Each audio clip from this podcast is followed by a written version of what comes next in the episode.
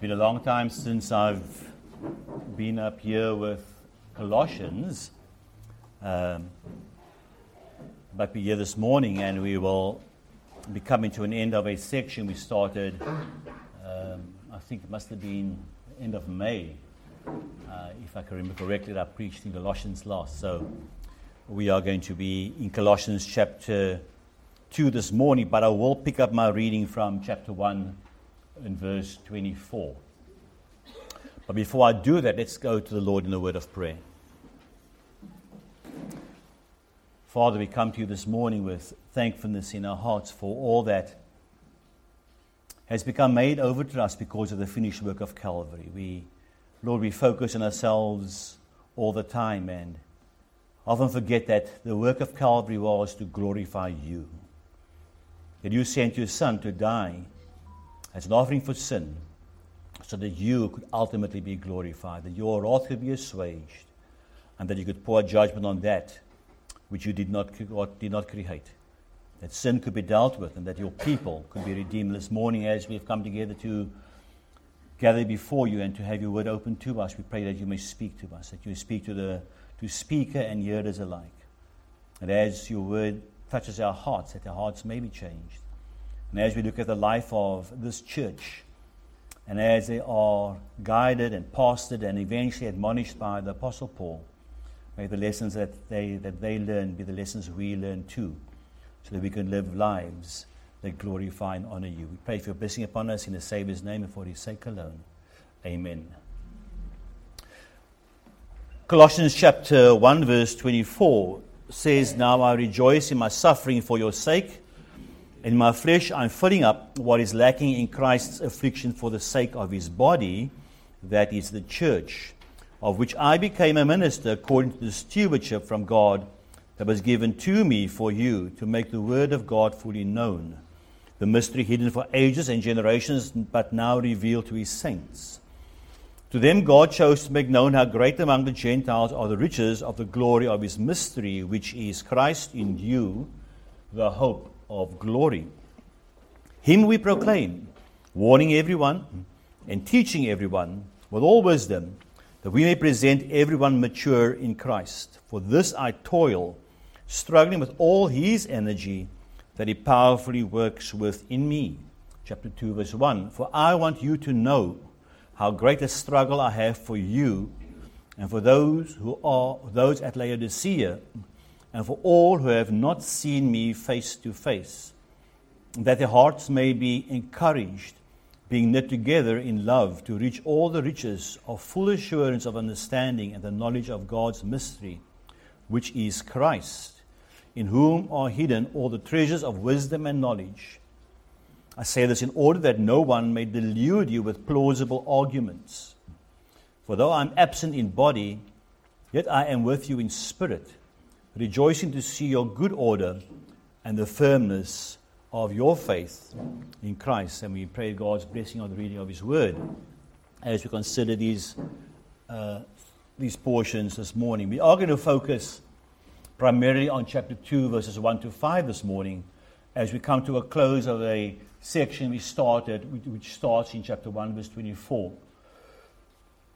In chapter 1, verse 24 to 29, Paul gives an account of his ministry to the body of Christ, which is the church. And he does this by pointing to several things. He, he speaks about the physical suffering endured for the sake of the church, a suffering he identifies as his filling up what is lacking in Christ's affliction, chapter 1, verse 24. And if you are new to this church or haven't been part of the sermon series, you will get that sermon online uh, where I preach through chapter 1 verse 24 to 29. Number two, he talks about the stewardship he received from God to make the word of God fully known. Number three, the proclamation of this word focused on the revealing of the mystery that till now has been hidden for ages and generations, namely, that the Gentiles share in the hope of, of glory, that is Christ in you, 126 and 27. And finally, in that section, Paul struggles or strives with all the energy of Christ working in him to, in order to present everyone mature in Christ. Chapter 1, verse 28 29. And that was uh, a, a, where we preached through when we preached that section in a previous sermon. This morning we are focusing on a section from chapter 2, verses 1 to 5. And as we get to the section, we see Paul drawing the section, drawing the section dealing with his public ministry to an end uh, at the end of this uh, of the sermon. Paul has uh, grouped certain things together. Uh, he first started with speaking about, after his initial greeting, speaking about the work of God. And then he spoke about the supremacy of Christ in all things, both in creation and in the church, and how Christ is the center of all things, and all things exist because of him, and he is the one who is over all things. And then Paul came to the section which we are pre- going to finish off this morning, where he preaches about his ministry as the apostle called to minister to the church, the body of Christ. Here in chapter 2, verse 1, we see the continuation of Paul's struggles mentioned in chapter 1, verse 29. But now, rather than for the church at large, he's going to now start narrowing his focus. And his focus is narrowed to the churches at Colossae and Laodicea and the rest of the believers in the Lycus Valley region. He doesn't mention Hierapolis here. It is mentioned at the end of the book, chapter 4, verse 13. But uh, this church, uh, uh, Hierapolis, uh, together with Laodicea and Colossae, they were in a valley called the Lycus Valley, and Paul is preaching, or rather writing to them. He has not met them in person, or as he states, those have not seen, those have not seen my face in the flesh, or face to face. This narrowing of his attention to the Lycus Valley churches is his way of transitioning into dealing with the specific problems at Colossae and possibly the other local churches too. And from chapter 2, verse 6 onwards, he's going to deal with those issues in the church when he starts unpacking the heresies that are coming in through false teachers. And he's preparing the church. And probably Colossae in Colossians is mentioned, and possibly the rest of the churches in the Lycus Valley. That he's preparing to deal with a, a rising trend of false teaching. And he's going to prepare them to deal with that. Paul has a strong desire that they should not be unaware of the significance of his struggle. And he starts by saying that, that he struggled for them. It was a struggle that included the suffering endured in bringing the gospel to the Gentiles. Remember, we spoke very um, uh, quite a bit on how he struggled as he presented the gospel to the churches around the Mediterranean Sea or those areas, and how that was way, the way of him filling up the suffering, that he sees filling up the suffering uh, in Christ. And so Paul suffered in that way to bring the gospel to those who were in the Mediterranean Sea area, where he planted churches and went back frequently to minister to, to them. The struggle he speaks about also included the proclamation to all the saints, warning everyone and teaching everyone with all wisdom so that he may represent that he may present them mature in Christ. We saw that in chapter 1 verse 28 to 29. But the struggle that Paul speaks about it was not only for those to whom he ministered directly, but also for those whom he had never seen, those he had never met in person. Paul writes to a church that didn't know him personally. Paul writes to believers that had never seen him face to face, had never seen his face in the flesh, had never seen him in person. Yet Paul writes to them with the same amount of passion and pastoral care and love and devotion as though he had been with them all the time. They'd never met him in person, but he still treated them as though he was one, they were one of those whom he had uh, met before. And because he could not reach everyone in person, the struggle for maturity was a shared struggle. Paul was a, uh, an apostle who uh, had an extensive work, but he was only one man. He was a man who worked tirelessly. Uh, was a man who worked without any let of let up of, of, of energy. He continued to push on and persevere, but he was only one man. And at this point in time, he's one man who's in prison and unable to even reach the churches, not only that he knew, but meet with those whom he had not met. And so, Paul, with the struggle that he has for bringing the believers to maturity, he shares this struggle with others who are like minded. in Colossians chapter 4, verse 12, at the end of this book, and we'll get there eventually. Epaphras, who was from Colossae, who was from the Lycus Valley, and who most likely was the one who planted the churches, or certainly preached the gospel in the areas the churches were started. Epaphras is with Paul in person, and Paul sends him back. And he says, Epaphras, who is one of you, a servant of Christ Jesus, greets you, always struggling on your behalf in his prayers. So the struggle that Paul had for the saints, he had passed on that to those who followed him, those who he was discipling. He wasn't just struggling as a, a one, one man band. His struggle had rubbed off. His desire for serving the saints rubbed off on those who served in the gospel with him. He says, uh, He greets you, always struggling on your behalf in his prayers, that you may stand mature and fully assured in all the will of God. For I bear witness that he has worked hard for you and for those in Laodicea and in Hierapolis. That is in chapter 4, verse 13. And here we see the churches all three brought together in this one epistle. This is really a, a, a, a indictment to us in so many ways. When we realize that this is being done, this the struggle for the maturity of the saints, this determination to work hard, this, this desire to see the saints being fed by God's word and to grow and to just become uh, more um, committed in what they had come to receive um, was done in a time it was hard. Uh, there was no cars. Um, Epaphras couldn't Uber to uh, Colossae. Uh, it wasn't possible. Uh, we take these things for, for, for, for granted. Uh, we take the speed of the gospel as a burden. We so often uh, fail to see that there's a need of, for us to struggle so that our brothers and sisters could mature in the faith. And we could be struggling in prayers. We could be struggling in discipleship as he discipled Epaphras. We could be struggling in so many different ways, but we should be working hard at doing what the Apostle Paul did, was that he may cause the saints to grow to maturity.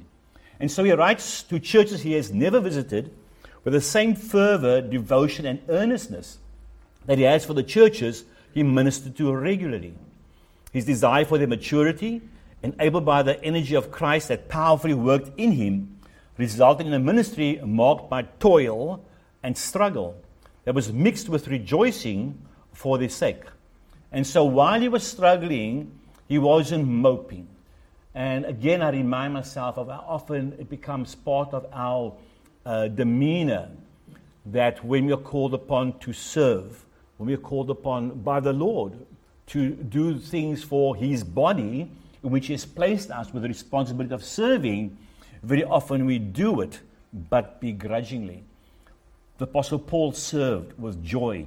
He rejoiced in his suffering so that he could struggle for their maturity. And so we find that he leaves a tremendous example, and he finishes chapter 1, verse, uh, in, verse 20, in verse 29, by mentioning struggling for them to bring the maturity. And he starts up chapter 2 with that same sense that he struggles for them. Now, not, no, not, now no longer focusing on the church at large, the broader body, but focusing on this group of people who are facing a growing heresy in the Lycus Valley. Verse 2, he says this that their hearts may be encouraged, being knit together in love, to reach all the riches of full assurance of understanding and the knowledge of God's mystery which is Christ. This is a particularly difficult verse to, to get through.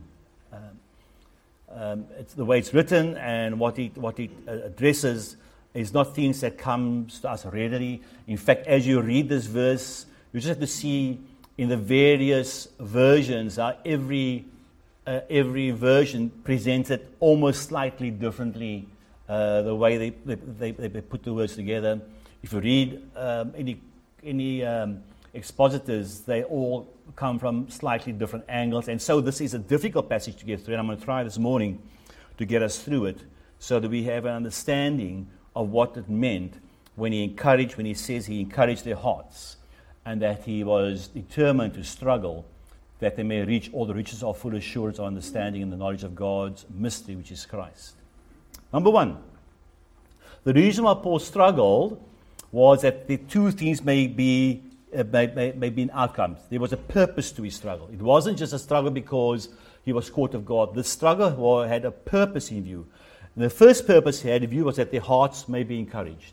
That was one of the purposes that Paul had in view when he struggled for the saints and tried to get them to go to maturity, that their hearts may be encouraged. The word is translated encourage has a wide range of meanings, and so we have to take the meaning of what he's saying from the context in which we find this word. This word is often used in the sense of exhort or persuade. It is a, has a sense of getting hearers to move into action, to do something. Uh, when it's used in that sense, it is a strong word. Uh, in Acts chapter 2, verse 40, we see this word being used in this way, and, and with many other words he bore witness and continued to exhort them, saying, Save yourselves from this crooked generation. He exhorted them. It's the kind of, uh, the words used in the way which means that you're driving people to do something. You're calling them to a response.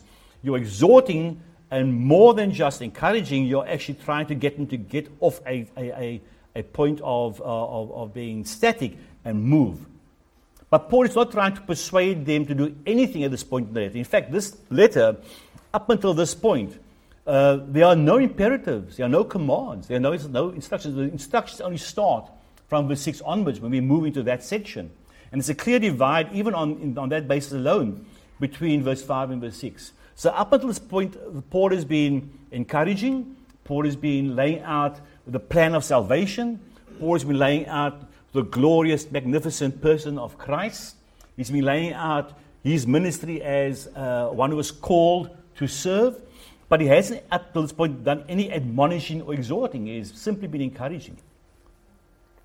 Sometimes this word is used to translate the word comfort.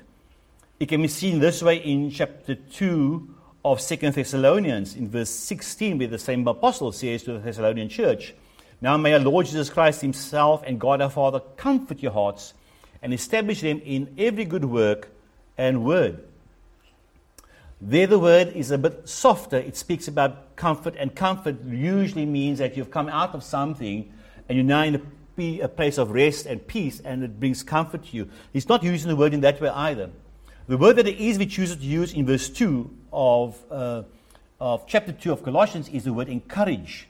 Not quite as forceful as exhort to persuade, but stronger than being confident. So Paul is trying to get them to be, um, to be invigorated in a way that is going to help them under, help them to be prepared for when he actually starts talking about what is facing them and how he wants them to deal with it. And that's for a later sermon.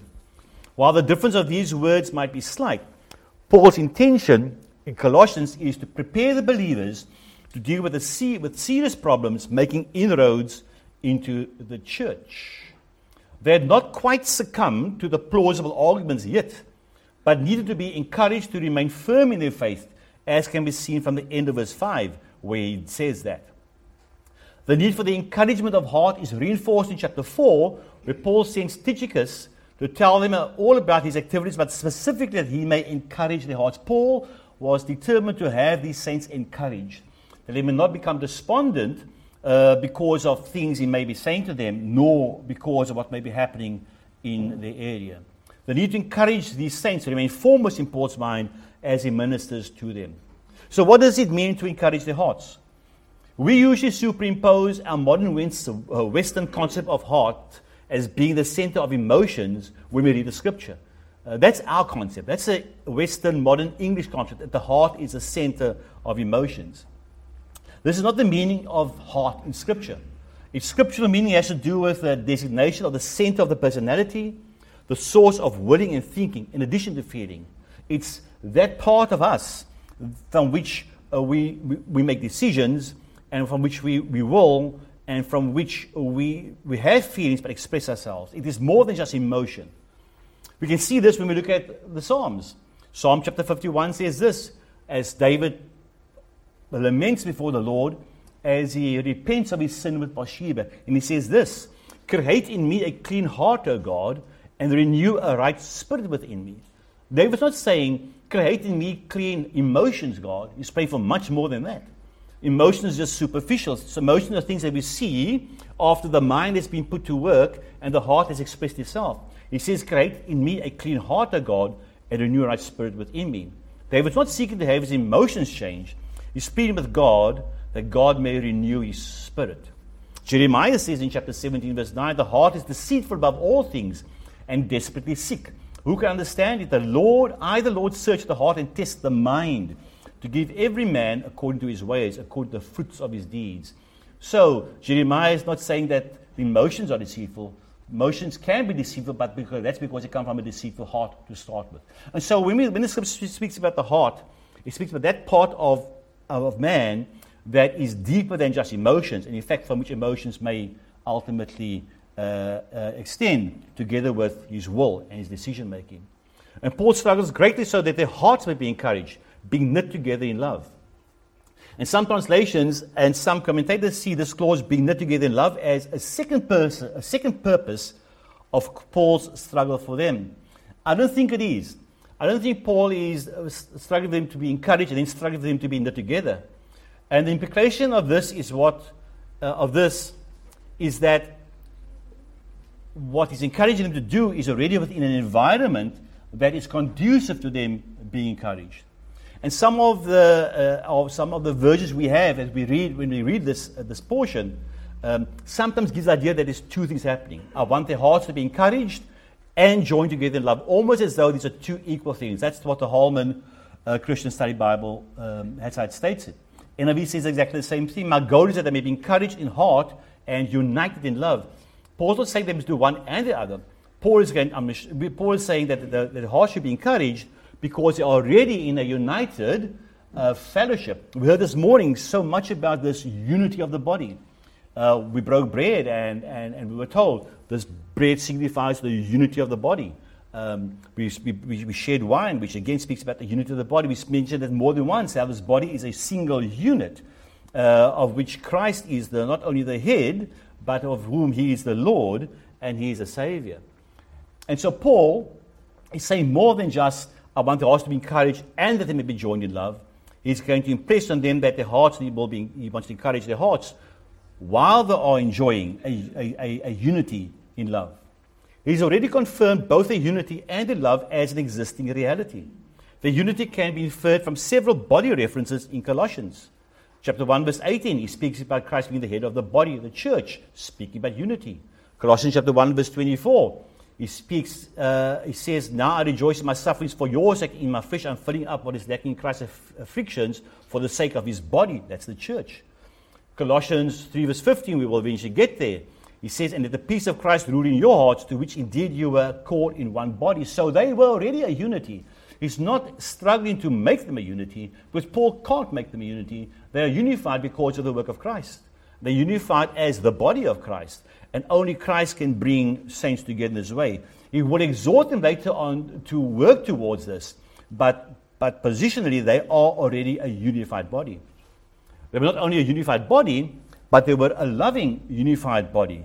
And this can be seen from Colossians chapter 1, verse 3, where Paul says, We always thank God, the Father of our Lord Jesus Christ, when we pray for you, since we heard of your faith in Christ Jesus and of the love that you have for all the saints. This was a loving church.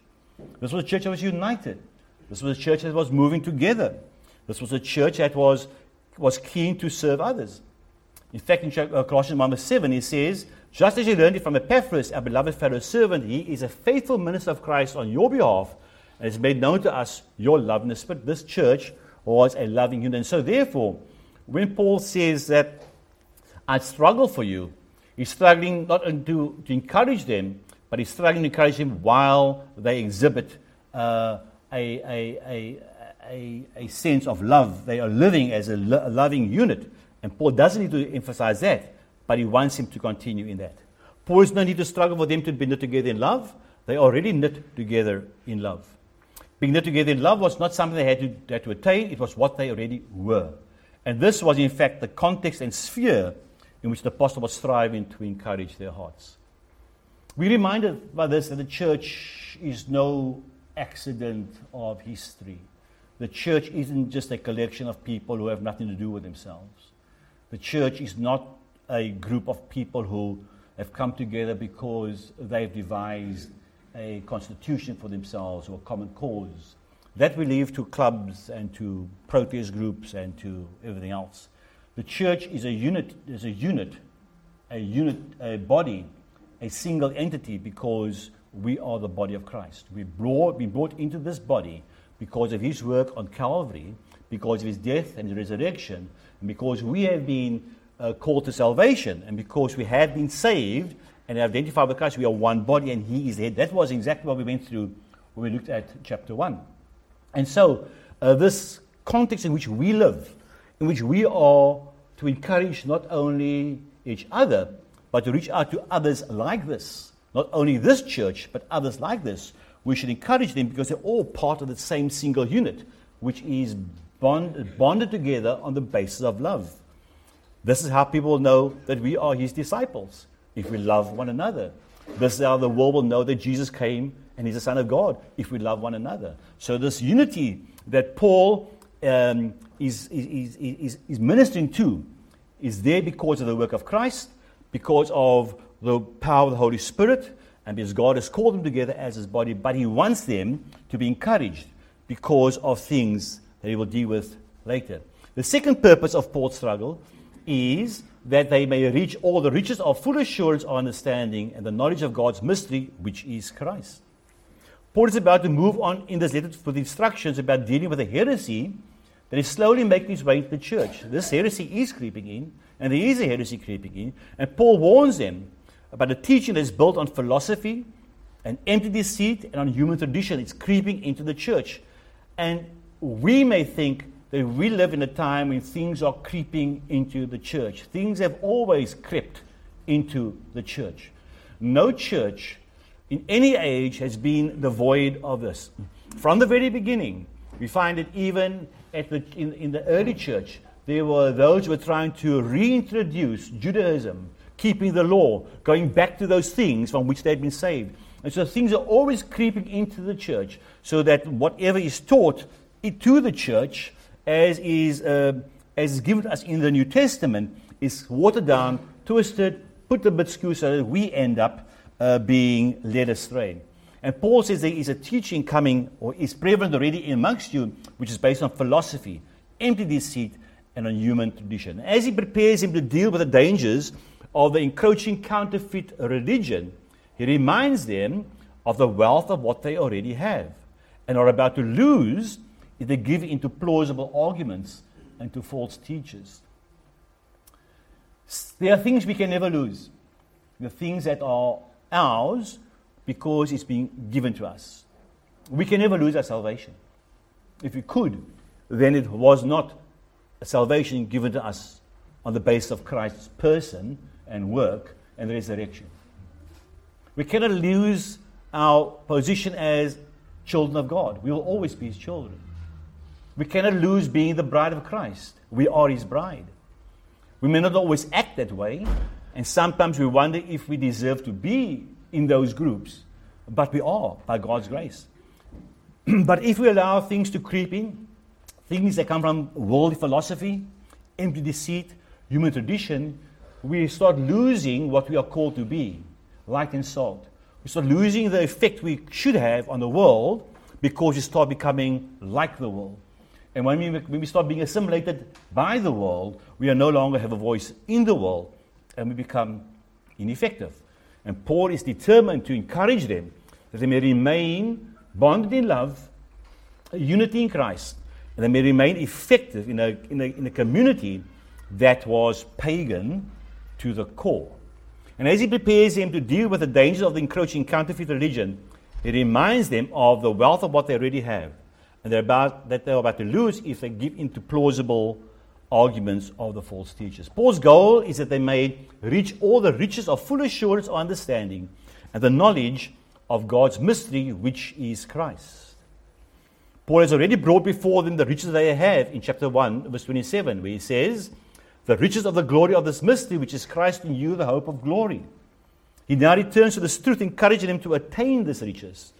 Riches that are not attained through worldly philosophy, but attained through a full assurance of understanding. The assurance that the believer has is not something that is attained by means of mystical, mindless rituals. And this is eventually where the, where the teaching that's creeping into this area will be taking people. It's not attained through mystical, mindless rituals. It's attained through understanding. We do ourselves great harm when we try to find hidden meanings in the scripture. And we do this and we try and make it, make it seem as though there are some things in scripture that only can be stood if you go really deep in a mystical way. In this verse, uh, especially when it speaks about the mystery of uh, God, uh, the mystery that is Christ, we, we wonder what this mystery is. Uh, is it something that is hard to understand? We said that very clearly in the past, and we say it now again, this mystery is simply something that was hidden from the Old Testament saints, and something that was hidden from those who, who loved God, who served God, but did not see uh, the way the church should come into being, the inclusion of the Gentiles, and not see that all that, that happened then to Gentiles and the rest of the church uh, would be, be placing them in Christ, of which they themselves want to be part and be worshippers of the Messiah. We do ourselves great harm when we try and find hidden meanings in Scripture. All we need to know is made really, really available to us if we are prepared to apply our minds and understanding to the Scripture. The Scripture does not get approached with a closed mind. It's not understanding the Scripture isn't open to everybody because you need to understand the Scripture as the Holy Spirit illuminates the pages to you. You can only have the Holy Spirit within you to illuminate the pages to you if you have been saved. You can only be saved if you've responded to the call of the gospel, repent of your sin, and have, and have by faith placed in your heart by the Holy Spirit and by God, responded and found salvation. And when those things take place, you're then able to read the scriptures with a mind that's not devoid of understanding. You approach the scriptures with understanding. The scriptures are written to be understood. It's written so that we can read, understand, apply, and live accordingly. Otherwise, it'll just be another mystical book that we can say anything about. And Paul tries to encourage their hearts, that which is the center of the personality, the source of willing and thinking. He also strives them so that they may apply their minds, so they may set into action a wonderful chain, a wonderful chain of events. The combination of heart and understanding is not something new to us. We know this well from other scriptures. We read it and we say, well, what's he speaking about? Well, heart and, and mind and understanding, it's, it, it's, it's all over in the scriptures. Let me take you to, to one, to one, to one passage for, for the sake of time. Go to Matthew chapter 12, verse 28. And we see that these terms are not terms that we should be scared of looking at because they appear everywhere in Scripture. Matthew chapter 12, from verse 28. And one of the scribes came up and said to Jesus and heard him disputing with another. And seeing that he answered them well, asked him, asked Jesus, what commandment is the most important of all? Verse 29, Jesus answered, the most important is, Hear, Israel, this is the Shema, the Lord our God, the Lord is one. And you shall love the Lord with all your heart, and with all your soul, and with all your mind, and with all your strength. In other words, with your entire being. Listen to the response that this scribe gives when he says in verse uh, 32, and the scribe said to him, You are right, teacher. You have truly said that he is one and there is no one, no, no other besides Him. And to love Him with all the heart, and with all the understanding, and with all the strength, and to love one's neighbor as oneself is much more than the whole burnt offerings and sacrifices. So this scribe takes that two words, soul and mind, and condenses it into this word understanding. And the Lord doesn't change it. The Lord doesn't, does, doesn't condemn it. In fact, the Lord says, You're not far from the kingdom. And so we see that when it comes to understanding not only God's word, but when responding to God, we do so not in a way which is uh, out of our body, not in a way which is without our mind. We do so, we respond to God, we obey Him, and we love Him using our, our heart, our mind, our soul, and our body. Everything, every part of us is required to worship God. And when we read the scriptures, bring all of that to bear. Because what we read in the scriptures and what we understand with our mind and what we commit to understanding, and as we seek the wisdom of God, those things that we learn, we obey, and we find that we work those things out through our body in this world as we endeavor to live for Christ and live in a way which honors Him. Here we clearly see that we cannot obey and love God if we do not use our heart and our understanding. And this is done while in our bodies, or as Matthew records, with our strength. The spiritual life we live is not lived detached from reality, not something that requires special knowledge that only some can attain. The spiritual life, the spiritual life is lived out now as ordinary people who have been changed, who have changed hearts, changed minds, and changed understanding. We are no different to anybody else in this world who has been born as we have from, from natural mothers. We have all been born the same way, with the same uh, propensity to sin, because we're all born in sin and as sinners. But at some point in our lives, those of us who are able to claim the name of Christ call, uh, and acknowledge Him as Savior and Lord, those of us who can acknowledge Him as Savior and Lord, those of us who are in, who are in that category, our minds have been cha- opened, our hearts have been changed. The hearts of stone and our hearts of flesh. Uh, our hearts are deceitful and uh, desperately wicked has now been changed so we're able to respond to God's word in a way which only those who are redeemed can. And our understanding is illuminated by the script, by the Spirit, so that we are able to understand God's word and live accordingly. Colossians chapter 1, verse 9 says this And so from the day we heard, we've not ceased to pray for you, asking that you may be filled with the knowledge of his will in all spiritual wisdom and understanding. Spiritual wisdom understanding is a is a inseparable part of the Christian life. Why? So as to walk in a manner worthy of the Lord, fully pleasing to Him, bearing fruit in every good work and increasing in the knowledge of God. We cannot walk in a manner worthy of the Lord. We cannot walk fully pleasing to Him. We cannot bear fruit and increase in knowledge if we do not allow our minds to be, to be taught by the Word, our understanding to be um, governed by the Word, so that when we understand God's Word, we can then live accordingly and walk in a manner worthy of Him and pleasing to Him. Paul's intention is to steer the Colossian believers away from a philosophy that denied all of this and which would rob them of the riches that was rightly theirs. And what are these riches? What is this wealth? This wealth is the assurance that comes from understanding. But they would not have this assurance if they succumbed to the mystical religions of a pagan world rather than understanding the knowledge of the mystery of God. And what is this mystery of God? It's Christ. The mystery of God is Christ.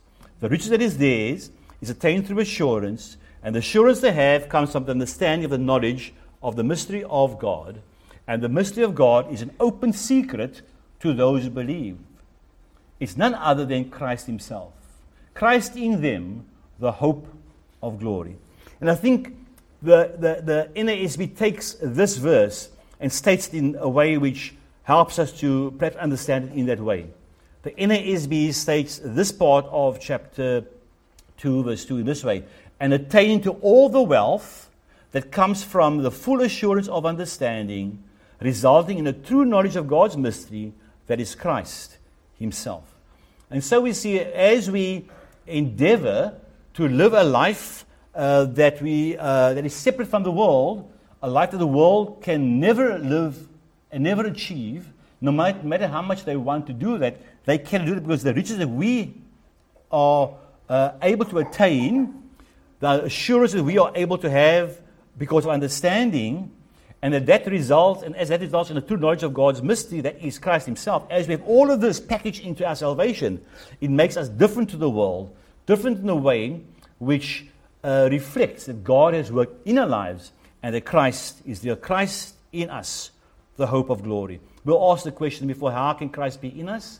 Well, not only is Christ in us, but we are in Him, and that is a miraculous work of God as He's changed us and made us all over again. We are not recycled human beings. We are not people who've been taken and put through a, uh, a machine to reshape us uh, using old parts. We have been made over anew. With Christ in us, and as being Christ, we are new creations we are made over totally. We may look the same, and we may grow uglier by the day as all of us do around us, and we may recognize each other as just normal, fallible human beings. That's fine, that's the outside. But the real person, the one that indeed is, uh, the one who indeed is, will go into eternity, is the one who has been changed. We are new creations. Our minds have been changed, our hearts have been changed, our desires have been changed, our will has been changed. No longer is our will bound and under dominion and enslaved to sin, our will is now enslaved to the Spirit. And He is the one who gives us the propensity to live lives that honor Him, that glorify God, and that reflect the life of Christ in us. Verse 3. In verse 3, Paul amplifies all that has been said about Christ in the foregoing verse by beautifully compacting the high point of who Christ is into a short clause. He says, This Christ, the mystery of God who is Christ, the one in whom are hidden all the treasures of wisdom and knowledge. Now, I'm not going to unpack the teaching on wisdom and knowledge. I am going to tell you go back to the sermons that we've had. We had three sermons on wisdom and knowledge from James. Go back there and start understanding how what wisdom looks like when we recognize that wisdom comes from God. The only wisdom that counts, and the only wisdom that is of any value, and the only wisdom that we can live according to in this world as, as God's people is a wisdom that comes from God. Not a wisdom that comes from experience, not a wisdom that comes from common sense. A wisdom that comes from God that brings understanding us of what God of God's will and helps and causes us to walk in such a way that His will is fulfilled and is glorified and honored by us. He says, Christ is the one in whom, um, is a quote, Christ is the one in whom is to be found all that one needs in order to understand spiritual reality and to lead a life pleasing to God. Let me quote that again. Christ is the one in whom is to be found all that one needs in order to understand spiritual reality and to lead a life pleasing to God. He is the storehouse in which is hidden all the treasures of wisdom and knowledge. Paul's point is that wisdom and knowledge are now freely available in Christ. Anyone who comes to know Him by faith can draw from this store all the wisdom and knowledge they need. We have a resource that is uh, boundless. We have a resource that is without, without any, any harms around it. I'm not sure even how to say it because we understand clearly that we cannot put Christ in a box as we do with so many things. We cannot put the Word of God in a box because though it's held between two covers, it is inexhaustible as God's mind and will is revealed to those whom He has called, and even to the world who's able to read and may understand, but one day will be judged from its same book as God calls them uh, to judgment. In verse 3, Paul uses use words that sound like they come from the Old Testament. It's not hard to see the similarity between the words in Colossians and the word that Paul uses when he speaks about this treasure, this wisdom, this understanding, this knowledge. In Proverbs chapter 2, and you may want to turn there. Proverbs chapter 2, I'll read it to you. My son, says the wise man, if you receive my words and treasure up my commandments with you, making your ear attentive to wisdom and inclining your heart to understanding. Yes, if you call out for insight and raise your voice for understanding, if you seek it like silver and search for it as for hidden treasures, then you will understand the fear of the Lord and find the knowledge of God. For the Lord gives wisdom. From his mouth comes knowledge and understanding. He stores up sound wisdom for the upright. That's who wisdom is for.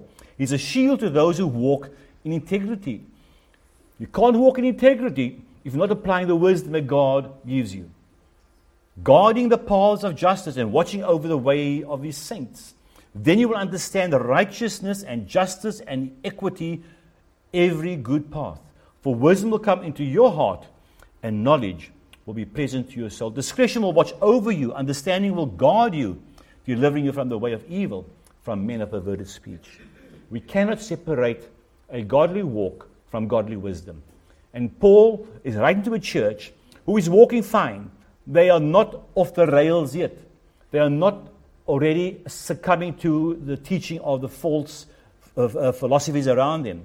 But he wants to encourage them to remain there, to continue to walk in a way that does not follow perverted men, not follow men who would lead them astray, who would not change their minds and thereby change their hearts and eventually hamper their walk.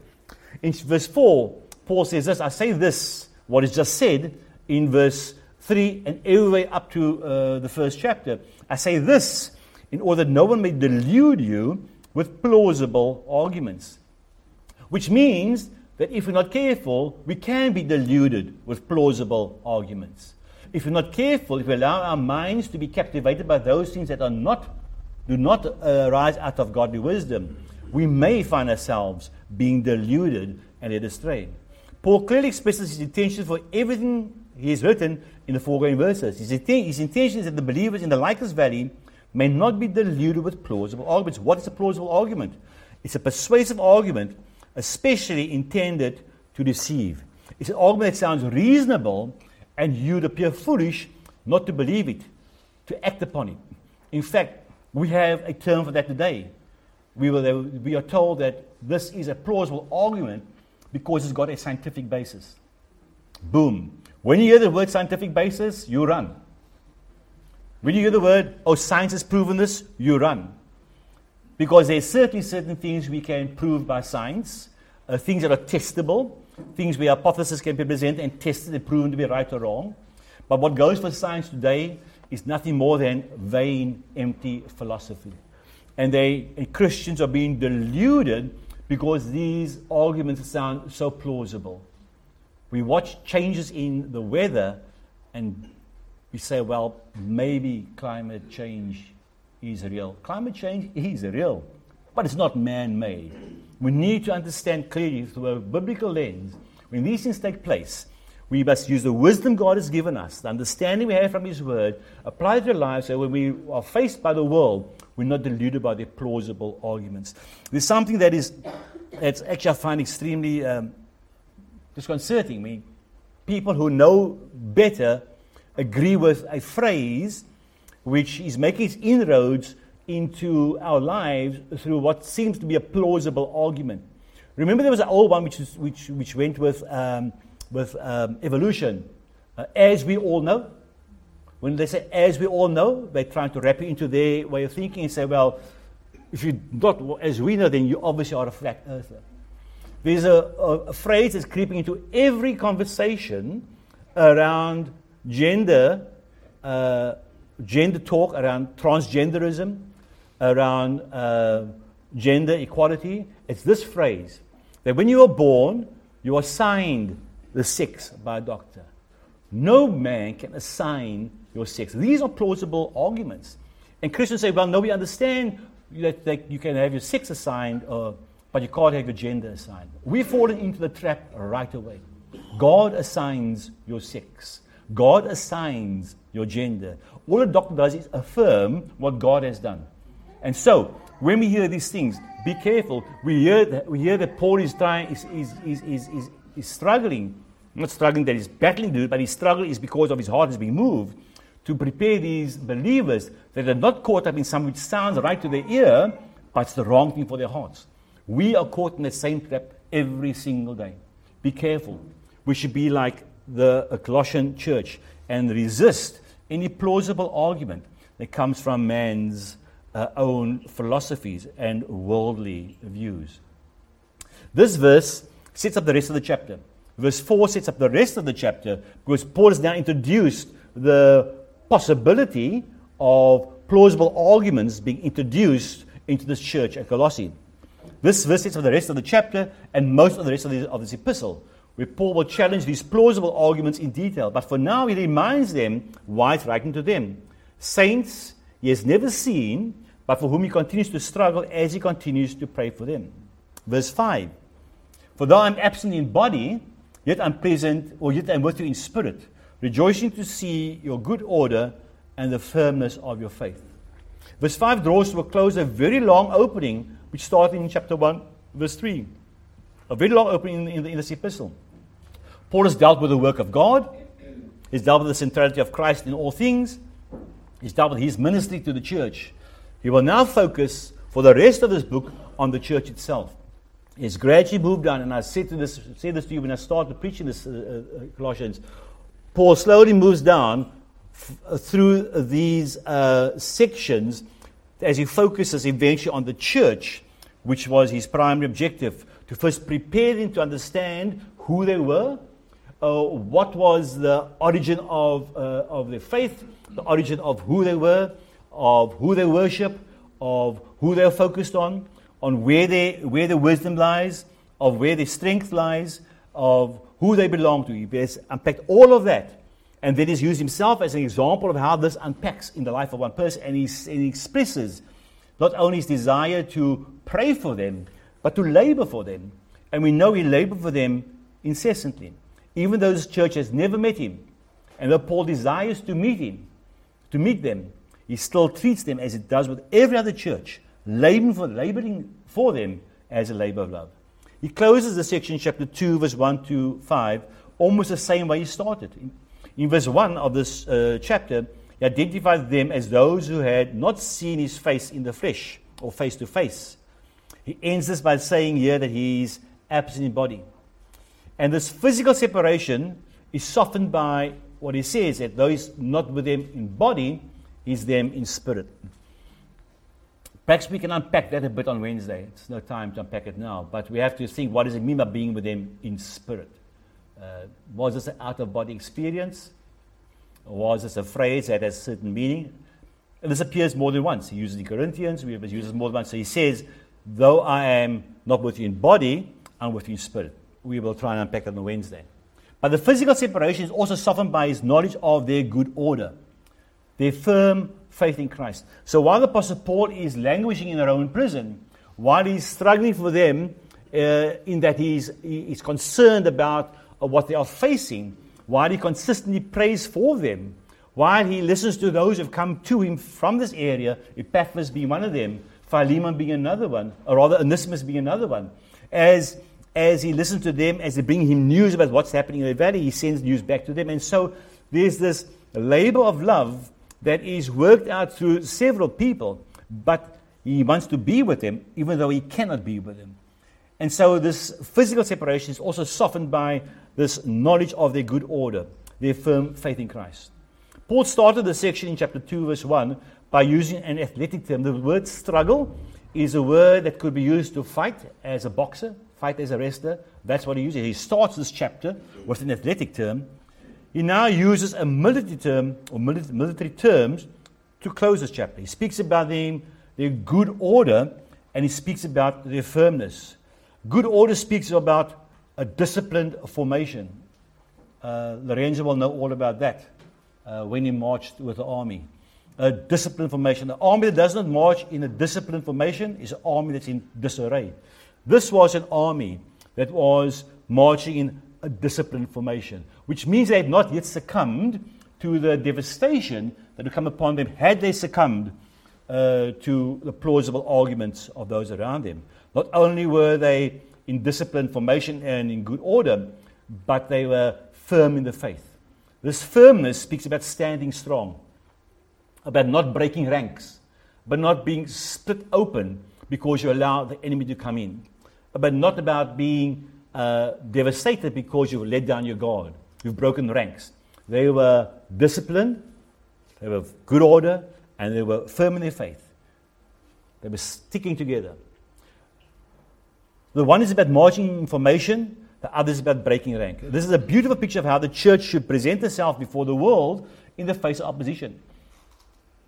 The world is determined through politics, through social agendas, through education to split the church. And the way it's going to split the church is by splitting the family. And the way it's going to split the family is by, is by splitting the way that you think. And as it starts messing around with your understanding, your, uh, the wisdom that you should have, as you jettison those things that you've learned from your youth, uh, those who've grown up in church, as you jettison those things you've learned from the scriptures, and as they split your thinking, they will eventually split your family. And as families are split, society is split, and we will see that inroads into the church. This church is still standing firm. This church is still holding rank. This church is still determined to remain focused on uh, enjoying the riches that are theirs because of the wealth they have in Christ. The fact that Paul is able to rejoice in this is an indication that the church is still in fairly good spiritual, spiritual shape. And Paul is determined that it remains this way. Giving it to the false teachers who be breaking those ranks. How does this affect us? How does this impact us? Is this just a, a historical account of the Christian church under Paul's apostleship and we file it away under good things to know? If that's the case, then this is meaningless to us. But there are lessons for us to learn. For just as Paul encouraged the saints, uh, encourage their hearts, uh, strove to make sure that uh, his message reached them in such a way that they would be strengthened. We need to do exactly the same. We're living in days when, if we don't do that, if we do not stretch, encourage another brother's heart, if we don't do that, when the time comes for us to be encouraged, there'll be nobody to encourage us. This is a, a reciprocal relationship. We are caring for each other. We are laboring to serve each other. We're not concerned about our own needs first. We're concerned about others before us because you do that as an act of worship to the God we serve. Number two, to encourage them to have hearts and minds fixed on Christ. We are seeing churches fall by the wayside. Churches are ones that walked well. Churches that would, we would have considered churches of like mind. Churches who preach the gospel as we know it. We see these churches falling by the way. And it's because they have taken their eyes off Christ. And so much of self glory, so much of pomp and splendor, so much of self aggrandizement, and so much of a victim mentality, mentality has crept into the church. And the eyes are focused on themselves, and we focus, when we focus our eyes on ourselves, we can't focus on Christ. We only look in one direction at a time. When we do that, we will no longer stand firm in our faith. We will not be in good order, and we will fall. Do we make an effort to protect each other from being deluded by plausible arguments of the world? Do we challenge each other when we use words like, I understand that our sex is assigned at birth? When we hear that, do we resist that? Do we correct that? Do we have iron sharpening iron? And there's so many things that happen in that way. We say things and we know it is wrong and we leave the challenge unsaid. And so instead of encouraging our brother and sister's heart, we, we sacrifice him to plausible arguments. How will we all rank and file when we're faced with opposition? John, right now, is facing opposition. John knows the reality of this. It may come our way soon. What will happen when we do have opposition coming into our ranks? And it comes in anyways. And very often, it doesn't come from without, it comes from within. Those wolves in sheep's clothing come from within. Those shepherds who are not true shepherds come from within. Those saints who are not true saints, but false saints, are within. And so, when that happens to us, are we prepared to hold rank, stay in line, resist opposition, encourage and strengthen each other, and serve Christ, who is in us, the hope of glory. Let's pray. Father, we thank you for your grace, your mercy, your, your goodness to us. Our words fail us when we think about the life you've brought us into, and more than that, Lord, the glorious future, that which waits for us ahead.